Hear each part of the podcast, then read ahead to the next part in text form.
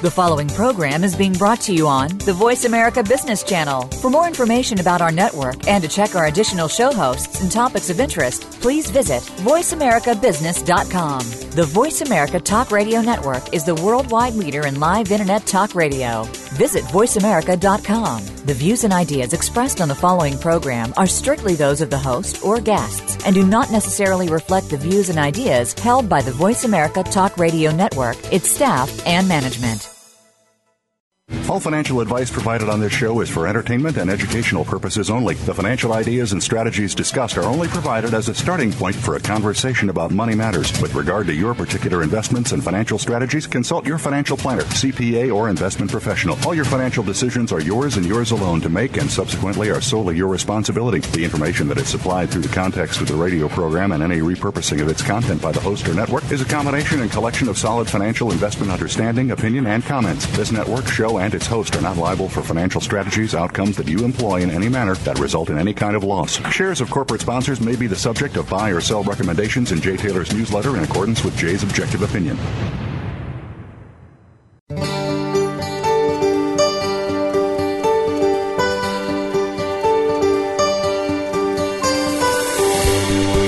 Welcome to Turning Hard Times into Good Times with your host, Jay Taylor. This hour will help investors fix issues and achieve personal gain.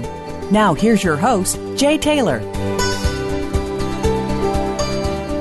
Welcome to Turning Hard Times into Good Times. I am your host, Jay Taylor. I'm also the author of a newsletter called Jay Taylor's Gold, Energy, and Tech Stocks. And my company, Taylor Hard Money Advisors, is also in partnership with Chen Lin, who publishes What is Chen Buying, What is Chen Selling. Regarding Chen's newsletter, now is the time to sign up during the first 10 days of this quarter. The next available time to sign up for Chen's letter will be in April. So go to miningstocks.com, miningstocks.com to sign up for Chen as well as my newsletter, Jay Taylor's Gold, Energy, and Tech Stocks.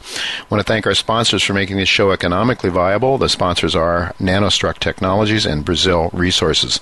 We do have a very full schedule for this uh, day's show, so let's get right to it. I've titled today's show Gold's Great Depression Is It Close to an End? Uh, here in the first hour of the show, which is aired here on Voice America, we have two new guests uh, with the last name Oliver. In just a couple of minutes, Michael Oliver, who is one of the top technical analysts in the country, will be visiting me to talk about the equity markets as well as the gold markets. He believes the equity markets are in very dangerous territory and that the gold markets are nearing the end of their bear market and that they may have actually already hit those lows. Then Daniel Oliver, uh, who manages a hedge fund that is focused mostly on gold shares, will be with me.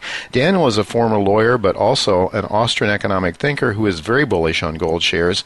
Daniel Oliver is more convinced than Michael Oliver that we have seen the lows in gold. He should uh, provide some good insights, I believe, not only in general with respect to the markets, but also uh, explain the dynamics of the gold mining industry and why he is so bullish on that sector. In the second hour of today's show, which will be aired only at jtaylormedia.com, you can listen to that show starting at 4 o'clock p.m. New York time. Simply click on the podcast button at the homepage, jtaylormedia.com. In the second hour, another hedge fund manager, Bill Laggner, will be with me to talk about his main themes for 2014. Bill believes that both the Japanese and U.S. debt markets will likely be in trouble in 2014 and that stocks in general will struggle as well. But he thinks gold shares will have a monster year in 2014, even in the midst of some real deflationary forces. Well, I look very much forward to talking to Bill Laggner uh, to address those issues. Then, in the second uh, segment of the second hour, again at jtaylormedia.com, Chen Lin will be with me to talk about some of his favorite stocks in the biotech and energy spaces. Finally, uh, in the second hour, I will summarize today's show and talk about some of my own themes for 2014, which, by the way, are very much in sync with Bill Laggner's. And I will also announce next week's guest as well. As I noted, we have a very full schedule today, so let's get right to the first commercial break. And when we come back, I'll be with Michael Oliver. Don't go away. I'll be right back.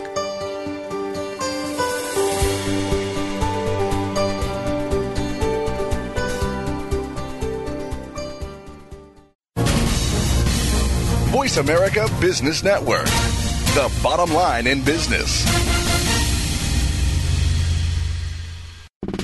Attention mining investors. Brazil Resources Incorporated, trading as BRIZF on the OTC and BRI on the TSXV, is exploring and developing five gold projects in Brazil, surrounded by expanding gold mines and deposits. It's acquiring a nearly 700,000 ounce gold resource. BRI has top geologists, earlier involved in discovering 10 million ounces of gold in Brazil, led by recognized mining executive Amir Adnani, chairman. Check out Brazil Resources resources.com or call 1 855 630 1001. That's 1 855 630 1001. We're making it easier to listen to the Voice America Talk Radio Network wherever you go. In addition to listening live, you can check out information about your favorite talk show hosts, discover new talk show personalities, add shows to your list of favorites, and listen to all our show archives on demand. All from your iPhone, Blackberry, or Android. Download it from the Apple App Store, Blackberry App World, or Android Market, and get ready to tune in. The Voice America mobile app, powered by AirKast. When it comes to business, you'll find the experts here. Voice America Business Network.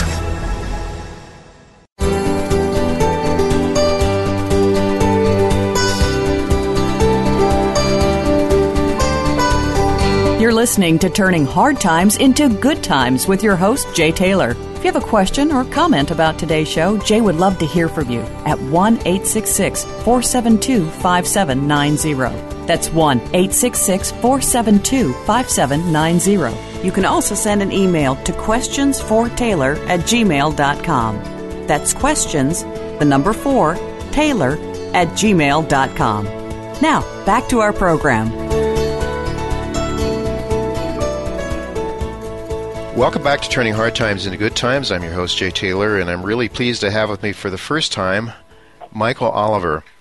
Michael uh, entered the financial services industry in 1975 on the futures side, joining E.F. Hutton, uh, their international commodity division in New York City. He studied under David Johnson, who's the head of Hutton's commodity division and chairman of the COMEX at that time.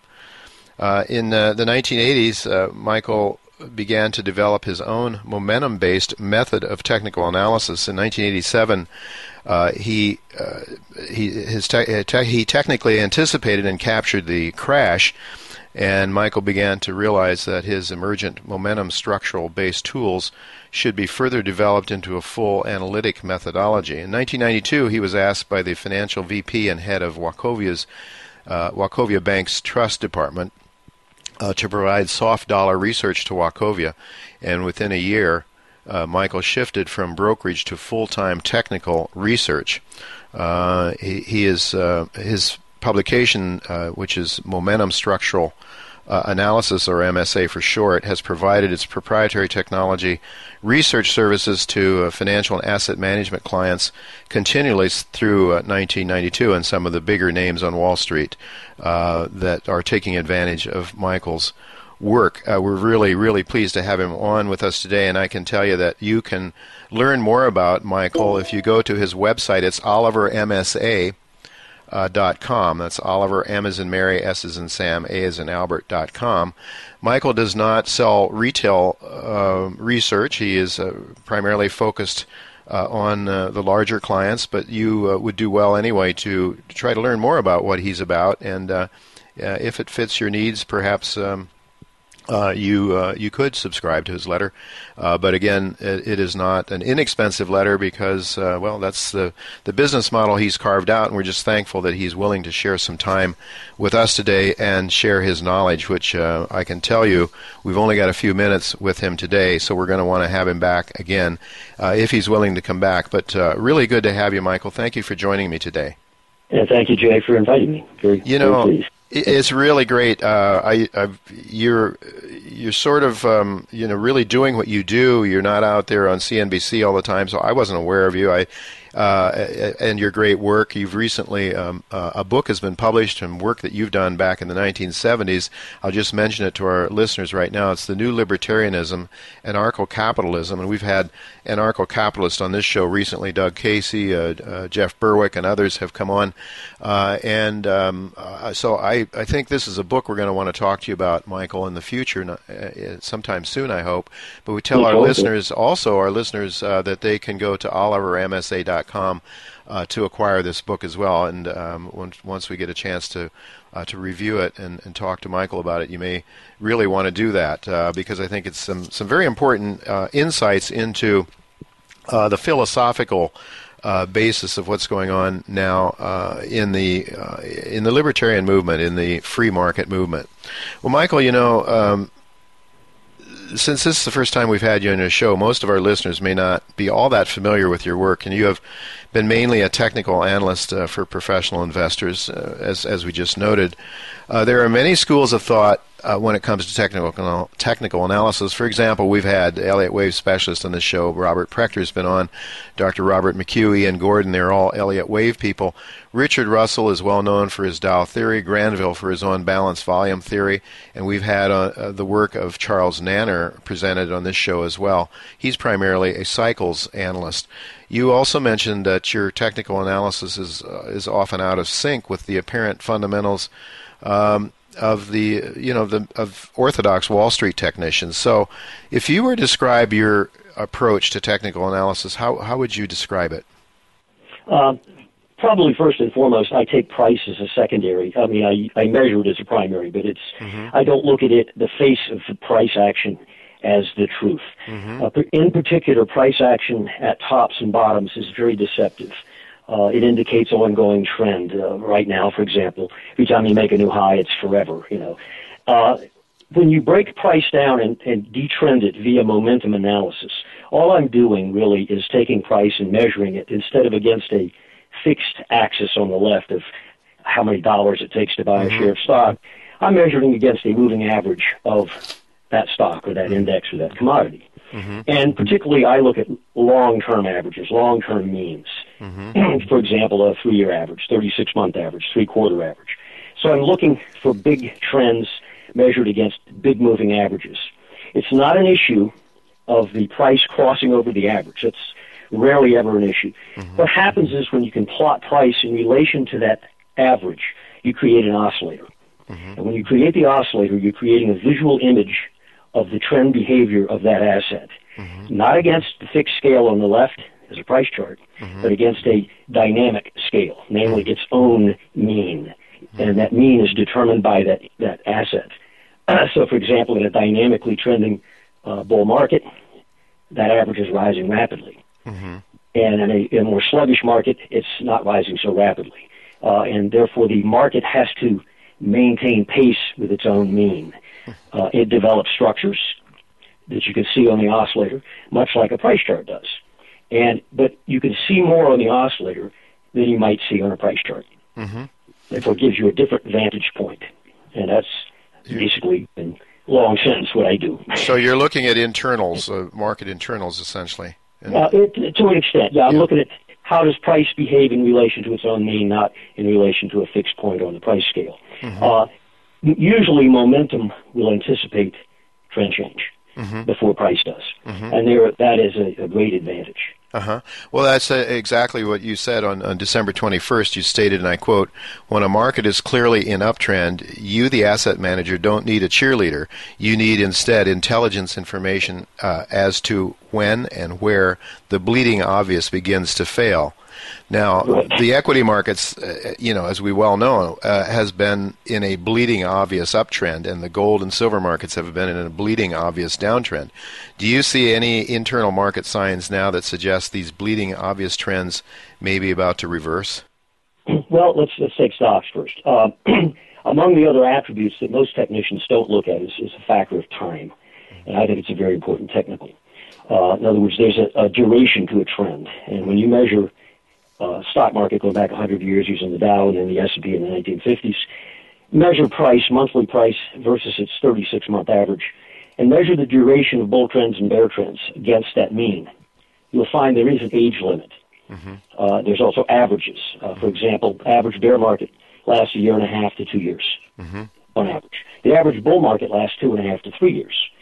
If a bull market, uh, and we're in one now, gets into about four and a half years of upside duration without sufficient correction to the downside that indicates that prior bull market is over. Mm-hmm. In other words, it's still ongoing. We have not had any such correction mm-hmm. uh, that would arrest the bull market. We're now one month short of five years of age. Mm. Uh, in the history, the hundred years of history that I studied, there were three markets that were older than we are. Hmm. Two of them still are. One of them we just surpassed. Those three markets in age were 29, 87, and 2007. Ooh. They all were past four and a half years. 2007 was 4.7 years. Uh, 29 and 87 were five years and one month. We're approaching five years. so that's an attribute you have to be aware of. Uh, not just price, but duration. It indicates age. And age in itself is an attribute of egregiousness in a trend. So that's a, that's a cautionary note right there. Well, uh, it, it, sort of reminds me of something else. You you are very much um, very much an admirer of uh, Bob Farrell, and you put out in your letter recently. You talked about some of Farrell's main themes, uh, and and one of them had to do exactly with that. That there's a that ultimately there will be a reversion back to the mean, I guess. Uh, mm-hmm. So, so where are we now in the equity market? Are we we're, we're far above that mean? Would you we're say? far. We're like 28 percent out above the uh, current 36 month average.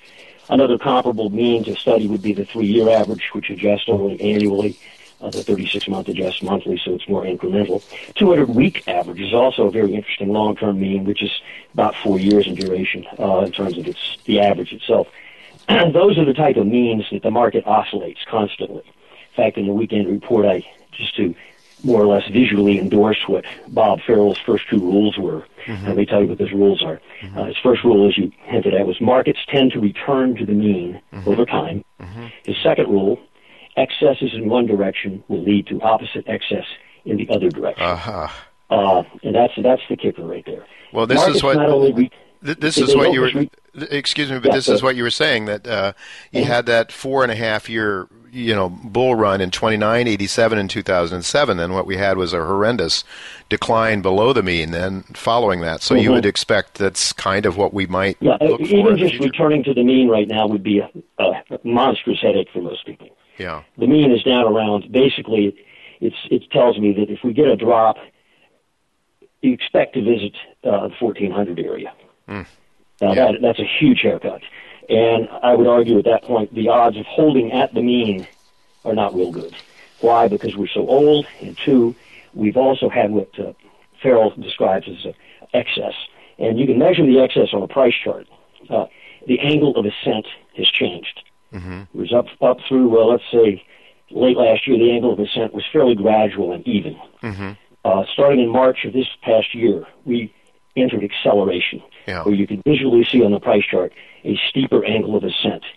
And we did that yet again in October last year. Mm-hmm. So we've, we've the steepened the angle twice.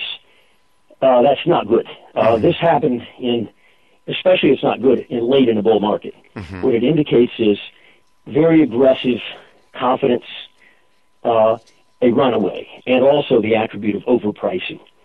So no matter what the fundamental is that you think is driving that market, ultimately, even if the fundamental remains true, let's say it's the Fed, large S is the fundamental.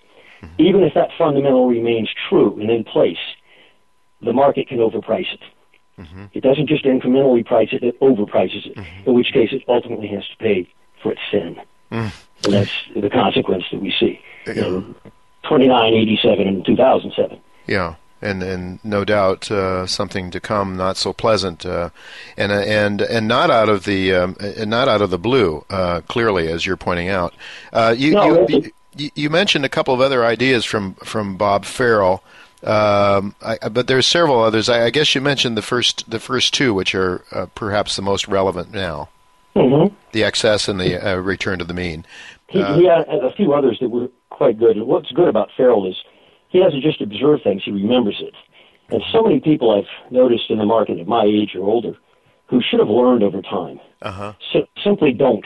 Uh-huh. In other words, they go through hell, they pay the dues, they almost go out of business, and then it, it, it, five years later they're singing the same song. And it's as if they they were 20 years old, uh, not 50. You know, uh, they, they don't remember. Bob Farrell remembers, and that's one of the uh, virtues of his 10 rules, which are accessible online almost anywhere. Just type in Bob Farrell's 10 rules of investment. Oh. Uh, let's see, his uh, another one of his that's particularly applicable now. He says the public buys most at the top and least at the bottom. Oh, for sure. Yeah, that's human And nature. This one, I, this, Yeah. this one I really like. When all the experts and forecasts agree, dash, something else is going to happen. Yeah, yeah, that's that's the way it is, isn't it? I mean, everybody I gets think we have a, a most cohesive agreement I've ever seen has, has accumulated in the last six months. well, we've I don't the, think it was true a year ago. I think in the last six months it's come to the fore, where now it is just universal. People who hate this market have given up and said, "I got to be a trend follower. I got to be a trend follower. I've learned my lesson. Let me in." yeah. And when Oh, I see that, it just says, "Oh God, it's, Then we're- we're there." I think. But now there's an issue though. Uh, you can have these attributes, and you shouldn't be cocky though. Timing is very important. yeah, for sure. And, and in my work, uh, I'm looking for points of trend breakage on momentum charts, not on price. Uh, you'd have to go down a long way in price to break any long-term trend on the S&P right now. But in terms of its annual momentum and quarterly momentum and such as that, uh, it won't take a lot.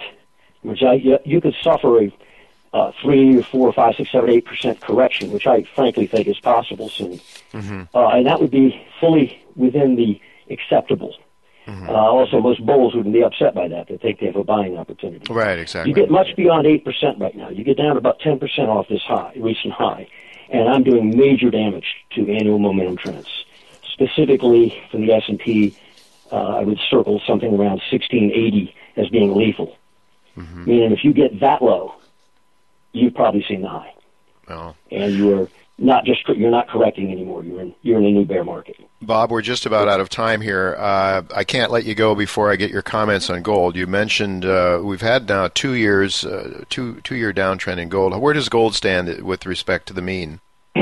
Well, I was uh, fortunately got bearish on gold in March of 2012. Uh, shortly, it had peaked in, in 2011. Uh, so up in the 1800s. It took a long time for it to break down. Its annual momentum broke at that point. Price didn't respond right away. It was a waffling year. It responded this year finally. I'm of the opinion that gold may have made its low. That was 1179 this summer. Mm-hmm. Uh, but I'm, it's a coin toss to me right now. I don't have enough conclusive technical sense that the bottom is in place. I would mm-hmm. optimally like to see it blown out one more time. Mm-hmm. But I think that any takeout of that low is probably marginal, meaning it's of the several percent variety, not of a $300 further drop below 1179. Um, and I, it, right now, my work is on the edge in terms of was that the bottom that we, we recently retested? We got to uh, 1182 last uh, 2 weeks ago, uh, so very close to the summer low. Uh, that's a little too cute for me. Uh, that's some price guy putting a nickel in front of a freight train saying, "Let's see if I can make some money off this." you know, he risked three bucks type of thing. Yeah. Uh, and he's making some money right now. Uh, but I'm not confident yet enough to say that was definitely the low. Okay. Uh, Well, that, that could change over the next few months, but I, at this point, that's where I stand. I think from an investor's point of view, not a trader, uh, owning gold now is not an unsafe idea. For The long term. is- is- lo- yeah. The long-term investor wants to buy coins or bullion. Uh, there's no reason to hold back. Not a bad opportunity at this time, probably. Yeah, I, I think it's a, Yeah. it's time to consider. Yeah.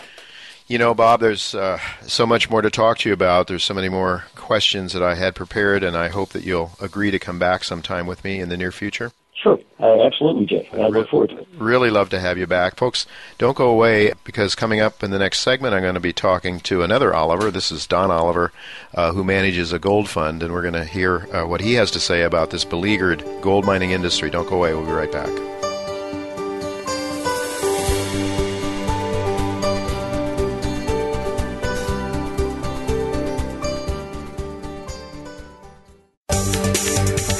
Boardroom to you, Voice America Business Network. Have you friended us on Facebook yet? Why not?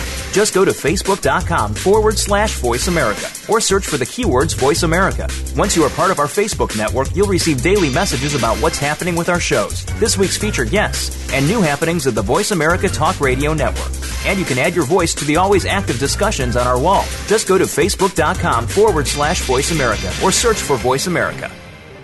Have you had a chance to check out Voice America's online magazine and blog, Press Pass? If you love our hosts and shows, check out articles that give an even deeper perspective. Plus, topics about health and fitness, movie reviews, philosophy, business tips and tactics, spirituality, positive thought, current events, and even more about your favorite host. It's just a click away at vapresspass.com. That's vapresspass.com. VA Press Pass by Voice America. All access, all the time. We're always talking business. Talk to an expert. Call now toll free 866 472 5790. That's 866 472 5790. Voice America Business Network.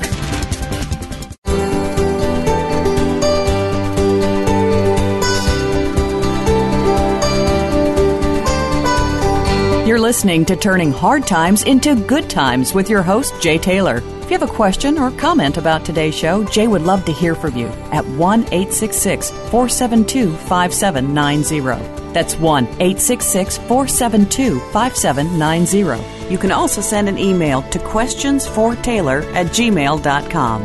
That's questions, the number 4, Taylor at gmail.com. Now, back to our program. Welcome back to Turning Hard Times into Good Times. I'm your host, Jay Taylor, and I'm really pleased to have with me for the first time Dan Oliver. Dan is the director of the Committee for Monetary Research and Education. That's a nonprofit educational organization that seeks to promote greater public understanding of the nature of money, uh, of the monetary process, and of the central role that a healthy monetary system plays in the well being, indeed, in the very survival of a free society. And I must say that I have been attending the Committee for Monetary Research and Education, which is held twice yearly here in New York City. And those of you who live in this uh, part of the of the country, and even those who don't, because a lot of times people come in from far away, uh, you want to keep in touch with uh, with what the CMRE is doing. And really delighted that Dan Oliver is now a part of that. Dan is uh, also the founder uh, and managing director of American Myrmikan Capital LLC.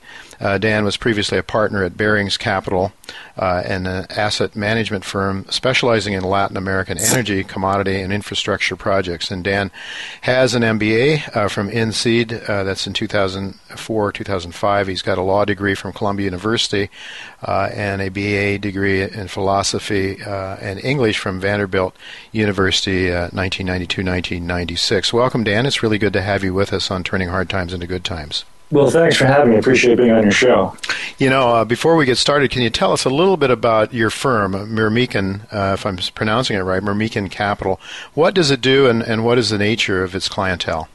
Well, Myrmikan Capital uh, is a, a, firm that uh, focuses on the junior mining shares, and it focuses on them less from a commodity perspective. that is, uh, looking at uh, the, the, the, nature of how commodities are, are mined and dug up, which is how most commodity firms function. And, and the focus is more on the monetary aspect of, of gold specifically. Uh, if you look back through history, uh, you see that there have been a series of credit bubbles um, and then credit collapses. And this started in Greece in the 6th century BC. It affected the Romans. Uh, and since the advent of central banking in, in the West, it, it's these, these collapses have become all the more frequent. And what, that's what we're living through now is a credit collapse. And if you look at these historical events, uh, gold always outperforms everything else when credit collapses. And there are lots of reasons for that, we can, which we can discuss later if you like. But one of the effects of that is that gold mining companies, uh, which have small margins normally, uh, when gold runs up as opposed as against the cost of mining gold, the margin uh, expands dramatically. And so gold mining firms behave essentially as insurance against a credit collapse. And since mm-hmm. most other assets that people own, uh, housing, stocks, uh, bonds, are, are based on credit, I mean, th- who, who, buys houses with cash, right? When uses mm-hmm. uh, 90% mortgages. Since most people's wealth are located in, in these in these other assets, I think it's incumbent upon uh, people with assets under, under management or, or, wealth that they have privately to, to ensure against that by having assets that uh, are anti-correlated to the uh, credit cycle. Mm-hmm. Well, um, I, I, suppose you're also in favor of owning the bullion itself. I mean, your your focus in the fund is the uh, the mining companies. Uh, what do you think is better? Should should I mean, and each individual has to decide for themselves, of course. But your own preference with respect to the bullion or the or the uh, funds or the yeah. shares. Yeah, I, I, think that the two are entirely separate uh, mm-hmm. investments, and, and, and I guess one of the analogies I would use is if you liked you know, General Electric as a, as a company, would you buy the stock or the bonds? Mm-hmm. I mean, really, it's, it's not an either or decision. It, it depends on your uh, what your goals are for owning that instrument. And basically, what what gold bullion is is a insurance policy against the systemic collapse of the banking system. In other words, most, again, almost everyone's assets in this day and age are paper assets. They own assets because they have a paper document that says they own it. And when the bank closes, as it has in this country, in 1933, the first thing Roosevelt did was close the banks. Or, or the markets crash or, or any of these things happen, uh, all of a sudden you can be wiped out and you have, you have your claims on the assets disappear. So what gold is, is it's not a claim on an asset, it's an asset itself. Now, when you buy the mining shares, you have to understand that you have a share of a company. You have a a, uh, a claim on an asset, and, and that can in fact disappear. But the, the reason you buy the, the mining shares is that um, if bad things happen and we get lots of inflation, the mining shares can well outperform the gold bullion price. So you take more risk, but your return is also much higher. Do you see uh, the mining shares performing better in an inflationary environment or a deflationary environment? And the reason I ask that, of course, is the 1930s uh, gold shares, those companies that were producing, did extremely well. Uh, and we noticed also after the Lehman Brothers collapse, uh, and what I think was a very brief bout of deflation, we saw also the real price of gold rising relative to the cost, relative to other materials cost, to energy, and the and the margins for gold mining companies improved for a couple of years there after Lehman Brothers, uh, until the, all the money was created again, and we started having inflation in the equity markets or in other places, and now the shares haven't done as well. So my question is what is better for, generally speaking, and maybe maybe you can't make a rule, but uh, what would you rather see uh, in running a gold fund? Would you rather see a deflationary environment or an inflationary environment? Well, it's, it's a great question, and of course, you, you, you, put your finger on it, which is that you know again the margins of a gold mining company is determined by the spread between gold and the input costs, mm-hmm. which are mostly oil, labor, and base metal costs, and, and that spread can widen in a, in a, falling price environment, as in the 1930s, or it can fall in a rising price environment. And what the miners care about is really that spread and not you know, the nominal price so, to, to, my mind, it doesn't really matter if we're in a deflation or, or inflation environment. What really matters is you have to think about what affects that spread. And again, if you look back at the at the data and you understand the theory of Austrian economic business cycle uh, theory, what really affects that spread is debt levels. Mm-hmm. So, what I would say is that debt levels can fall in two different ways.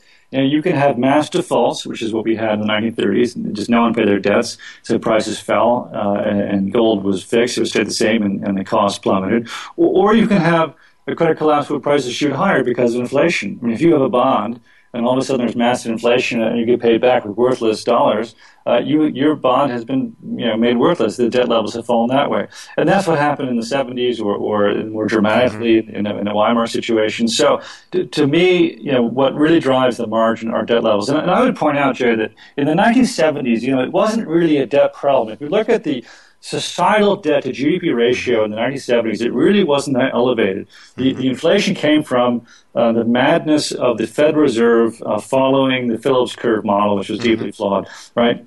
But if you look at today, the credit levels are actually worse, higher than they were in the 1930s. So I think what's going to happen is that, um, that when the credit collapse comes, and it can come in either way, deflation or inflation, mm-hmm. that's when you're going to see the, the giant uh, increase in margins. Mm-hmm. Loss of confidence in the uh, in the fiat currency system, I guess, drives people to uh, secure monetary assets. Well, well, well. That's certainly part of it, but yeah. it's also driven by interest rates, as you know. Mm-hmm. When, mm-hmm. when interest rates are very low, uh, that's wonderful for debt, right? Mm-hmm. I mean, you, you issue debt, interest rates fall, the debt's worth more, uh, and, and, so you know the debt system is very healthy, and that is in fact what the Fed has done uh, since the crash in 2008. They, they have supported the debt pyramid by buying lots of debt and, and shrinking interest rates. And so everyone's debt is very easy to pay right now because the maintenance cost of debt is so low.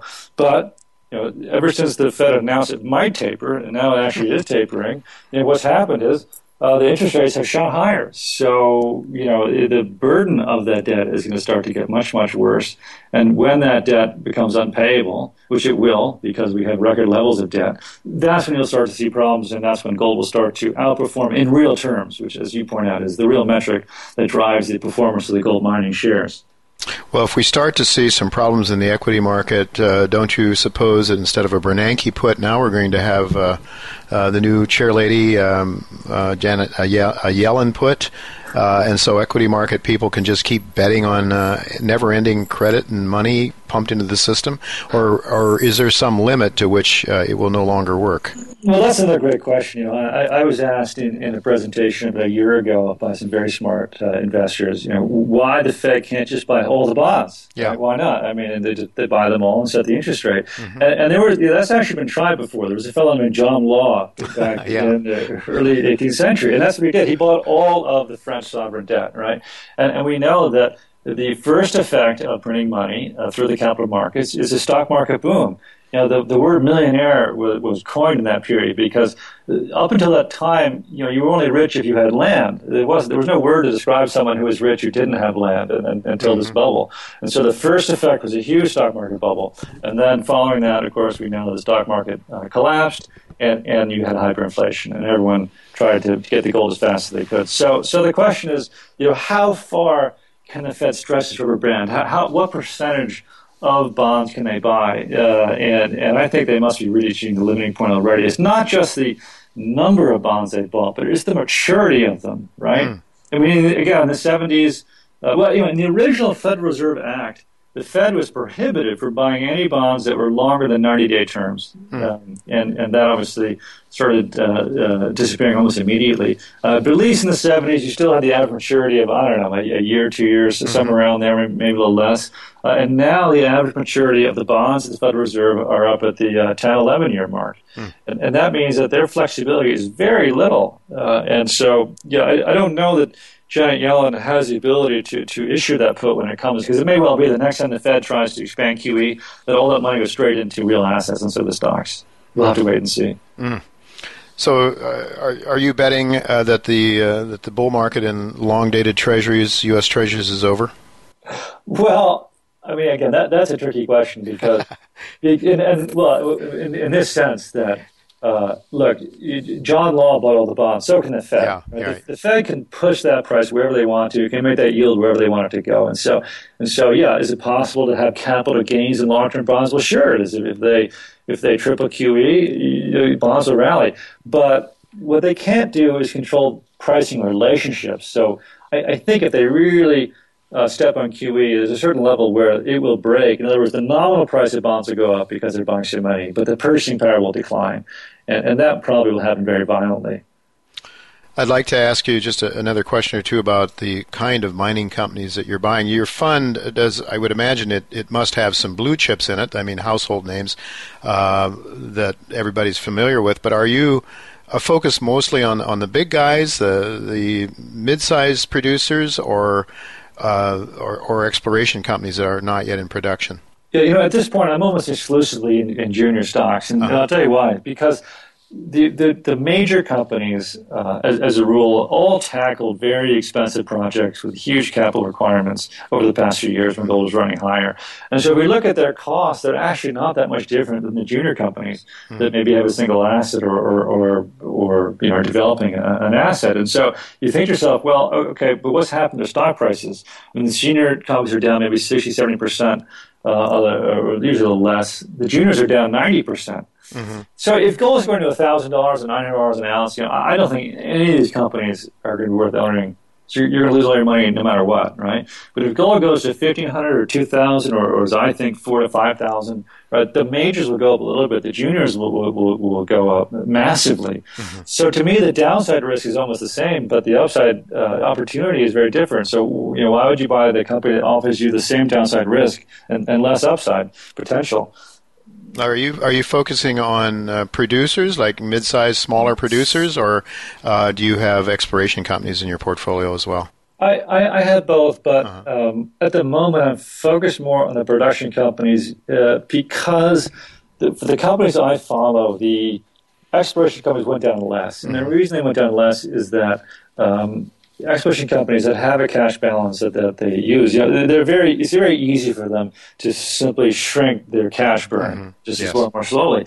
And so the assets haven't gone anywhere, uh, the, the, cash burn slows, and so the, the market doesn't discount them as much as a production company, which the market says, wait a second, if you're, if you're full on costs are maybe 1150 or 1200 and gold is selling at 1180, uh, you know, we're going to price you a bankruptcy, you know, no, no matter what your assets are. So a lot of these companies have huge amounts of invested capital that have been written down 90, 95%. And so, you know, you buy those companies and if gold rallies, which it is rallying now, uh, you get an immediate impact on, on, that investment. Now, obviously, again, it depends where you want to be in the risk curve, but to yeah. me, uh, it looks to me like gold has bottomed. Um, you know, the, the end of the year was very interesting because everyone who runs a hedge fund, uh, you know, they get paid their bonus by their balance on December 31st, right?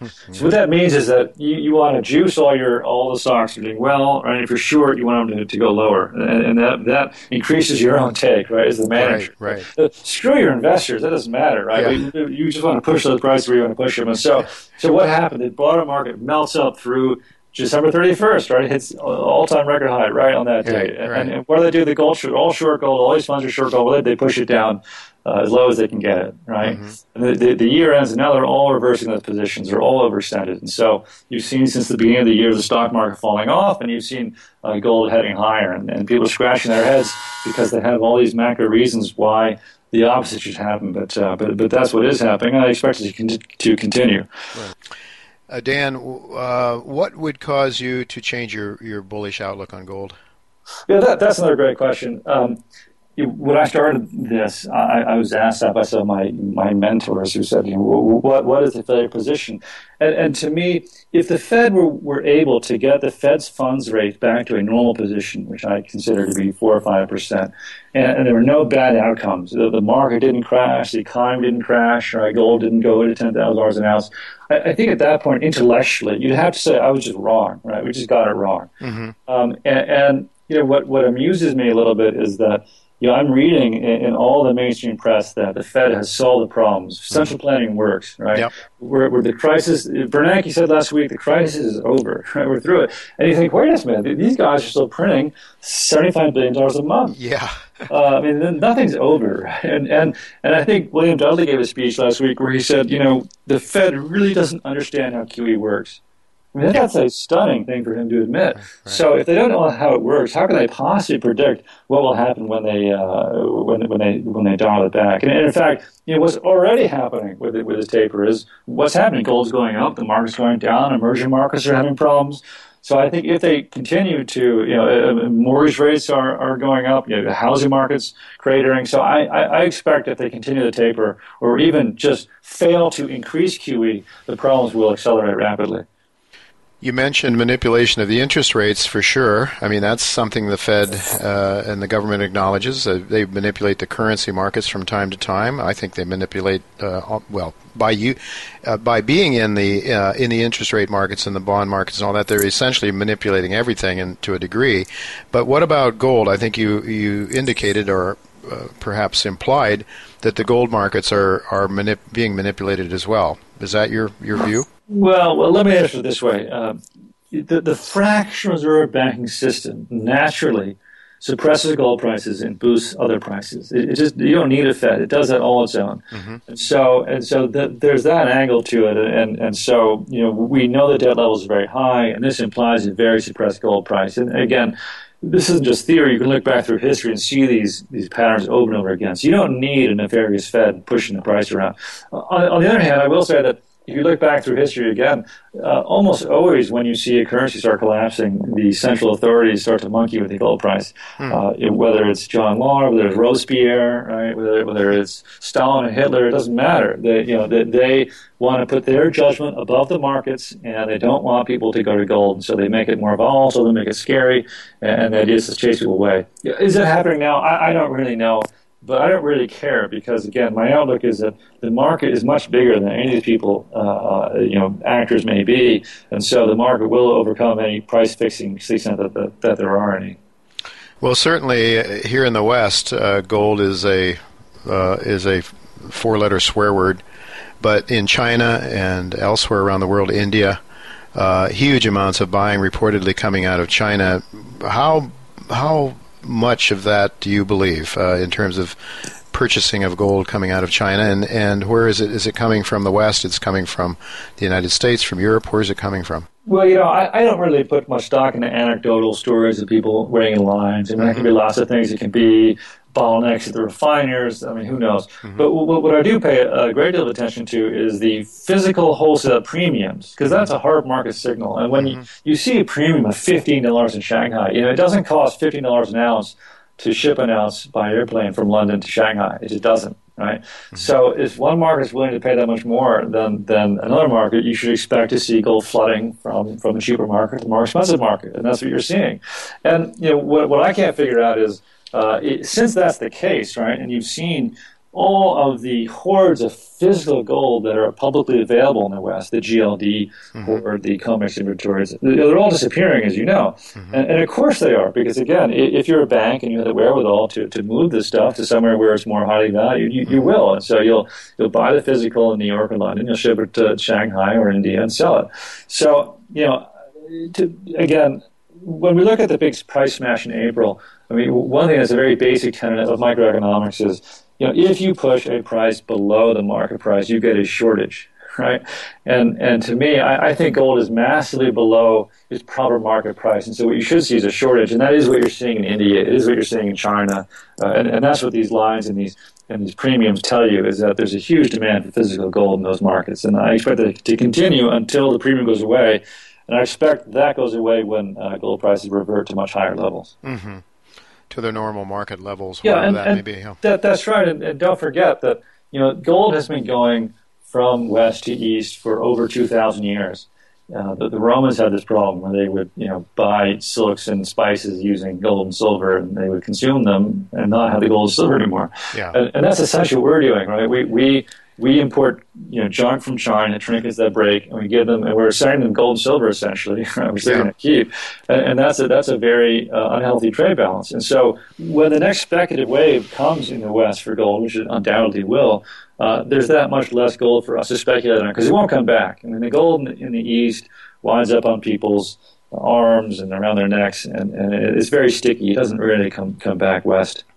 You uh, talked about premiums. Uh, I think it, I think I read in your uh, in your December thirteenth missive, and I know that on a panel discussion I was a part of uh, at a conference out in San Francisco not long ago, one of the Kitco analysts were on with me, and he was talking about a three hundred dollar premium the Indians were paying above the paper price, uh, the futures markets in New York. Uh, why do you think the Indians are paying so much more than than the paper price. And uh, is that the taxes that have been put into place, or what's causing that? Yeah, well, it's, it's both, right? The, the, Indians implemented some big um, uh, import taxes on gold recently, and so uh, what that means is that the, the importation gold into India has shrunk, which means that any Indian who wants to buy gold has to buy from another Indian as opposed to an American, right? Mm-hmm. And so that that is if you, if you add the Indian premium plus the tax, the premium has been running about 25% above the global market for a long time. And of course, what this has done is encourage smuggling. Mm-hmm. So what's interesting is just in the past week or so, you're starting to see the premium come down a bit. I think it's down to 22%.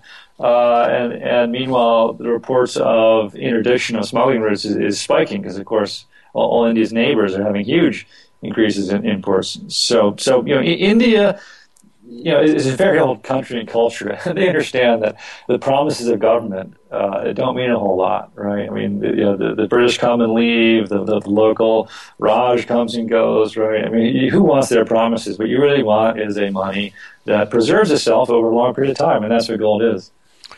Uh, in the uh, in the in the paper markets here in New York, I think I read you had uh, pointed out that uh, I think 95% or so of the December COMEX deliveries were taken by J.P. Morgan, and um, and I've I know I read some speculation somewhere that Morgan may uh, actually be uh, be buying that gold on behalf of their Chinese clients. Does that sound reasonable to you?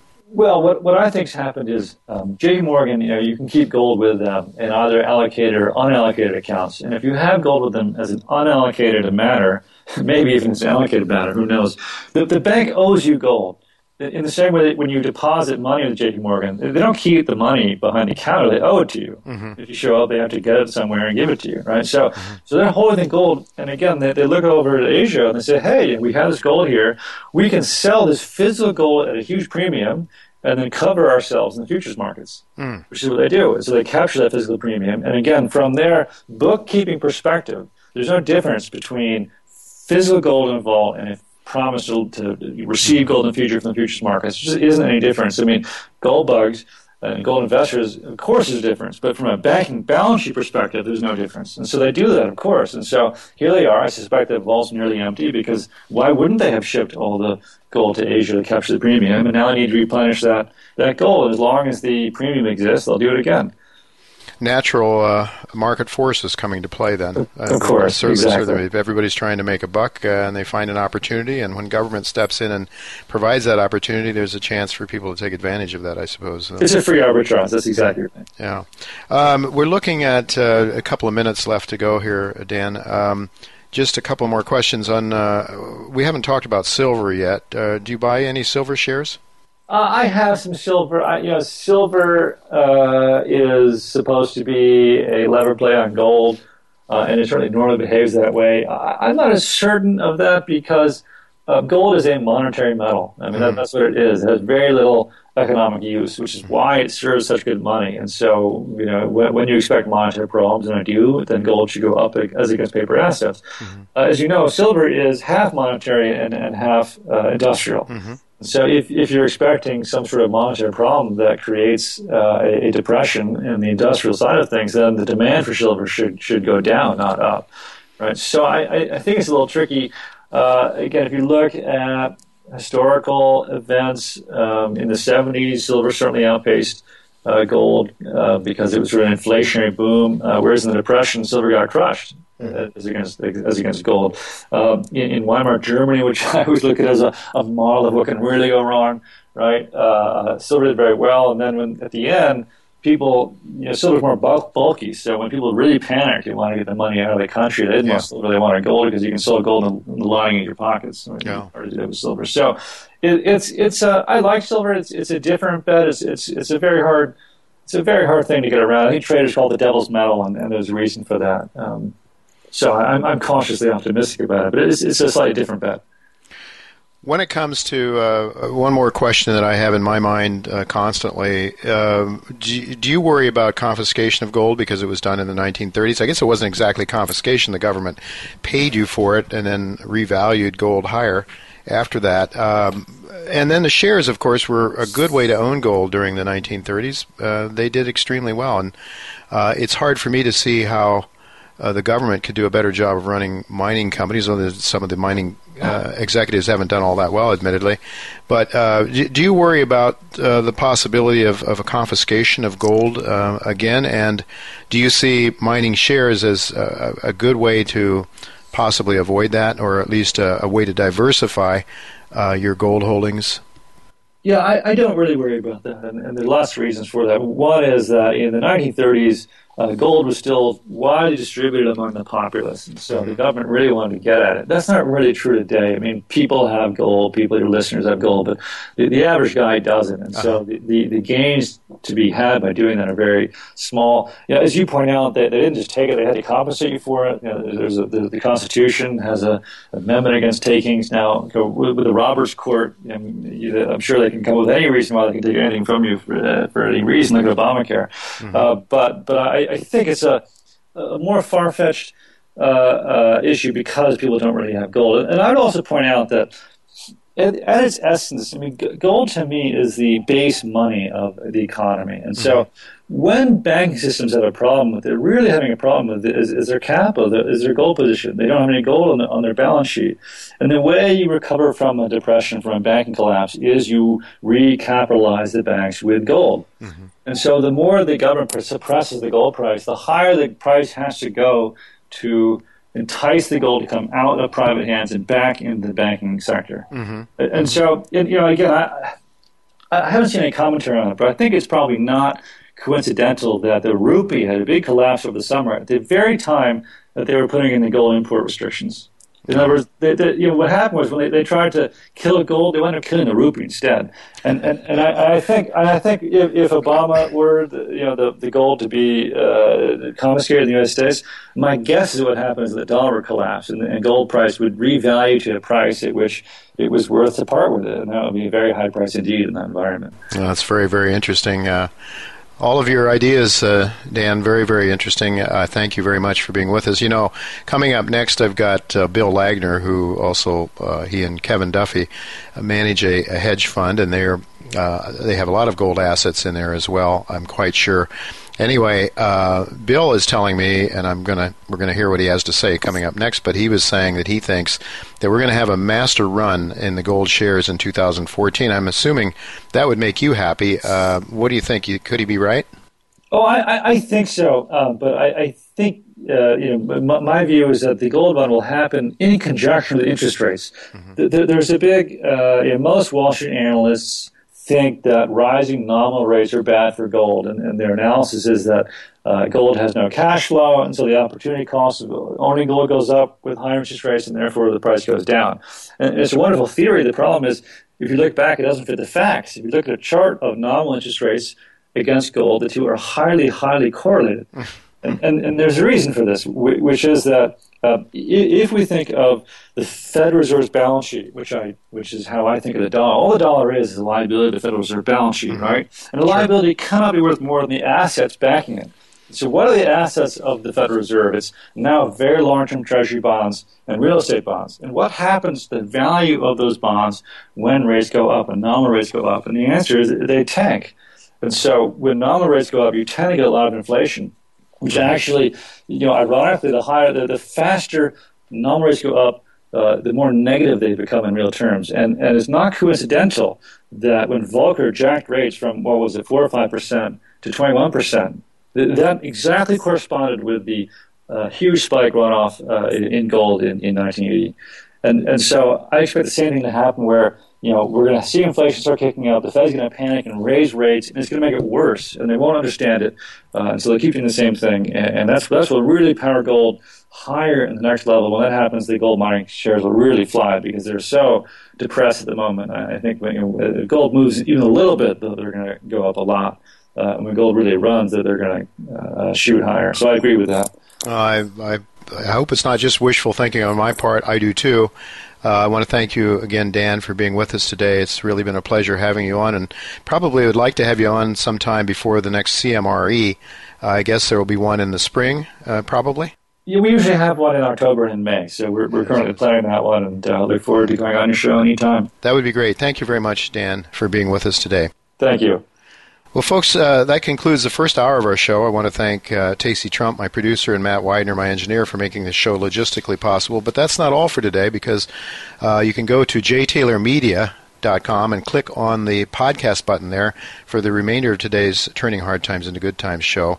Coming up next will be Bill Laggner, and then Chen Lin, my friend uh, from Beijing, will be with us to talk about his views uh, on the market as well. So uh, be sure to check in with jtaylormedia.com uh, immediately following this uh, this segment. Don't go away.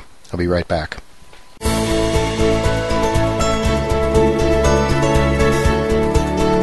Thank you again for listening to Turning Hard Times into Good Times with Jay Taylor. Please join us again next Tuesday at noon Pacific Time, 3 p.m. Eastern Time on the Voice America Business Channel.